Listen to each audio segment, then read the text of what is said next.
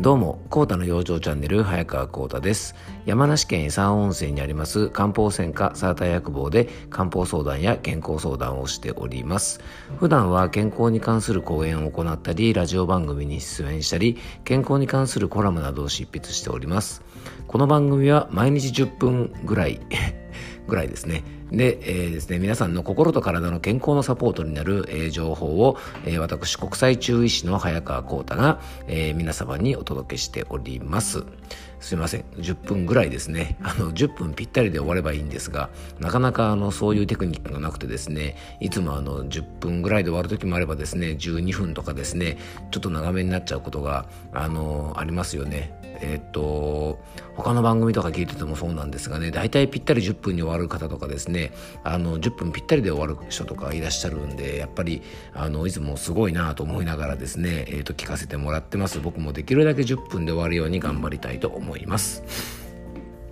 えー、さてですね、えっと、この、まあ、ポッドキャスト、この番組ですが、ポッドキャストと YouTube で配信してるんですが、あのー、たまにですね、えっと、ポッドキャスト、あの、Spotify でもね、配信してるんですが、Spotify の方ではですね、えっと、人気のポッドキャストランキングっていうのが出てるんですが、あのー、まあ、iTunes とかでも出てるんですけどね、あの、Spotify の方ではですね、えっと、嬉しいことにですね、たまにあの、なんか人気の方のですね、人気で200位まで出るんですが、200位の方のね、ギリギリそこの人気ランキングに入っている時がありまして、え190何位とかですねあったりするんですが先日はですね161位ぐらいまでちょっとねランクが上がったりしてですねえっと別にランキングをね上位を目指すためにやってるわけじゃないんですがあのちょっと励みになって嬉しいですね。あの本当ね大勢の方に聞いていただいてあの嬉しく思ってます。またこれからもよろしくお願いします。でえっと今日はですねえっと今日収録してる日がですね、5月29日なんですね。で、このね、29日ってよくね、肉の日なんて言ってですね、お肉屋さんとかですね、えっ、ー、と、スーパーでもね、あの、精肉コーナーなんかがよくね、イベントやったり、あの、売り出しやったりしたりするんですね。で、ツイッターとかでもですね、えっ、と、この肉の日になるとですね、えっ、と、僕のね、お友達とかでもやっぱり、あの、中医学関係の友達がですね、結構食用場のこととかですね、食事について、あの、ツイートしてるんですけども、お肉に関していろいろね、健康の情報をねあのツイートしてくれる方が増えるんですね。でお肉に関しては先日ですね、えっと、鶏の胸肉についてですね、えー、ちょっと単独でねお届けしたこともありました。で、えっと、お肉はですね、まあ、いろんな種類のものがあるんですが僕らがね普段口にするお肉いわゆる鶏肉ねあの鶏のお肉ですね。で豚肉牛肉にはですねそれぞれいろんな特徴があるんですね。で今日はですねこのお肉についてのお話とあとですねえっとちょっとたまたま聞いてたラジオ番組でえっとご飯お米の話をしてたんでえっとね実はこのお米というのがですね梅雨時とかですねこの夏これから暑くなってくる夏にかけて実はおすすめの食材ということでですね今日はねお肉とご飯もう男の人だったらたまらない組み合わせですよね。あのお肉とご飯についてちょっとお話ししたいと思います。まずですね、お肉についてですが、えっ、ー、と、このね、お肉の特徴っていうのがいろいろありまして、えー、これをですね、ちょっと知っておくと、体調とかね、体質とか気候とかに合わせてお肉選びもね、あの、可能なんですね。で、まず最初に鶏肉。で鶏肉というのはですね体を温めてくれる温性の性質を持ってます。で子供からお年寄りまで安心して食べられるお肉というふうに言えると思います。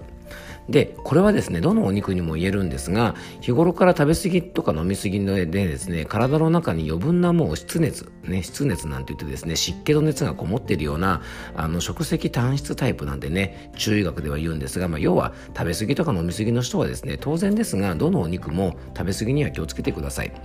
でこの鶏肉はですね、えっと、中国ではですね月経前とか月経中の女性や産後の女性なんかもですね体のケアのためによく鶏肉のスープを作ったりしてねあの食べたりするぐらい栄養価も高いし胃腸にも優しくてですねえっと補気溶血液溶血って言ってですね、えー、薬膳的にはですね気血を補ったりとかあとね、補人液性って言ってですね、腎機能を回復して生殖機能を高めるなんていうふうに言われてるので、ちょうどですね、えっ、ー、と、こういう生殖機能、子宮とか卵巣とか含めて、あの、負担がかかるですね、時期の女性の方なんかには特におすすめなので、鶏肉はですね、えっ、ー、と、アスリートの方だけではなくて、女性の方には特にね、おすすめだと思います。で、豚肉です。で豚肉もねあの一般的によく食べますよね。あの僕のうちでもですね豚肉非常にやっぱり愛用してます。ね。あの美味しいし食べやすいしですね。調理もしやすい。で豚肉っていうのはですね温めもしないし冷やしもしない。平成ねあのって言われるかもしくはですねえっとちょっとえー本とかによってはですね、美観って言ってですね、少し熱を冷ましたり、えー、体をこう冷やすね、えー、働きがありますよなんて言われてます。で、栄養学的にはですね、ビタミン B1 が豊富で、えー、疲労回復なんかにいいって言われてるんですね。ですから、えっと、まあ、温めないっていう意味でもですねこれから暑くなってくる夏の時期にはあのこの豚肉ねすごくおすすめだと思います。沖縄でねよく豚肉が好まれて食べるのは、まあ、鶏とか牛,、ね、牛肉に比べるとあんまりこう体の中で、ね、熱を作らないなんて特徴もこの気候に合っているのかもしれません。でちなみにですね豚肉の東洋医学的効能薬膳的な働きはですね、えー、腎陰層腎純層といってですね体を潤し回復する。いいですね。で純気なんて言ってですね肌を潤す働きがあるので、えー、これから日焼けをしたりとかですね暑くなってきて汗かいてきてる時なんかに、えー、ねこうそういう疲労回復なんかとかですね潤いの回復なんかにも使えるのでちょっとこう体が疲れてる方とかですねあの働き,、ね、働き盛りの方なんかにはおすすめのお肉だと思います。で牛肉ですで牛肉はですね鶏肉と同じで温性体を温めてくれる働きがあったりするんですね。で栄養学的にもですねヘム鉄が非常に豊富だったり亜鉛が豊富に含まれているので貧血気味の方とかですねミネラル不足の方なんかにはあのおすすめと言えますね。だから貧血気味の方なんかはですね、まあ、鶏肉もいいんですが牛肉なんかもねすごくおすすめです。であとね、えー、亜鉛も豊富に入ってるって言ったんですが亜鉛はですね体の抵抗力を高める働きがあるって言われているミネラルなので病気の予防とかですね、まあ、新型コロナなんかも含めてかもしれませんが上手に使うとですね体の抵抗力がアップしますので、えー、非常におすすめです。で牛肉のね、えっと、働きとしてはですね、えー、補充液気って言ってですね胃腸を補って気力をつけたりとかあとはですねえー、っとあの筋力をつけて腰を丈夫にするあのそんな働きも東洋医学的にはあるって言われてるので近年はですね赤身のお肉なんかも人気があってねタンパ高タンパク源なんて言われてねいますので、えー、さっき言ったちょっと貧血気味の方なんかにおすすめなんですが鶏肉とか豚肉に比べるとねちょっとこうやっぱり焼くと硬くなったりとか匂いがちょっと強くて苦手な方なんかもいらっしゃるので柔らかく煮込んでねあのー、僕なんかもよく赤ワイン煮込みなんかしたりするんですが赤ワインとかでこう煮込んでですねビーフシチューみたいにして食べるとね一番おすすめかもしれません。で、えー、お肉にもですねこんな特徴があったりします。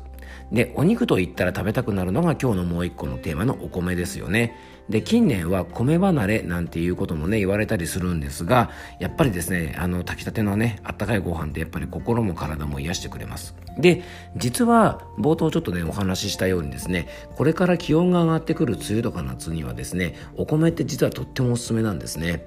でこのお米のですね東洋医学的な効能、まあ、薬膳的な働きを見ればそれもねちょっとご理解いただけるかなと思います。でまずは、えっと、補充液。気さっきもですね牛肉のあたりに出てきましたね、えー、胃腸を丈夫にして力をつける。夏とか梅雨はですね胃腸弱りやすいですよね。でさらにですね健脾はいって言ってですね消化機能を回復したりする働き。これも先ほど言った夏や梅雨に胃腸が疲れた時にいいですよね。で助反活ってってですねストレスとか喉の渇きを解消する働きが、えー、薬膳的にはお米にはあるって言われてるんですね。まあ、この働きを聞いただけでもですね梅雨とか夏の時期に、えー、お米がねおすすめだなっていう理由がちょっとこうねお分かりいただけるんじゃないかなというふうに思います。でさらにですねお米はですね夏に消耗する木ね、暑さで気を気をね、えー、消耗したりとか汗をかいて気を消耗したりするんですがそういうね気を補ってくれる食べ物の代表格です。よくですね、えっと、以前もお話したことあるかもしれませんが元気の木っていう字ですね。木っていう字の旧字体はですね中に米っていう字が入っているんですね。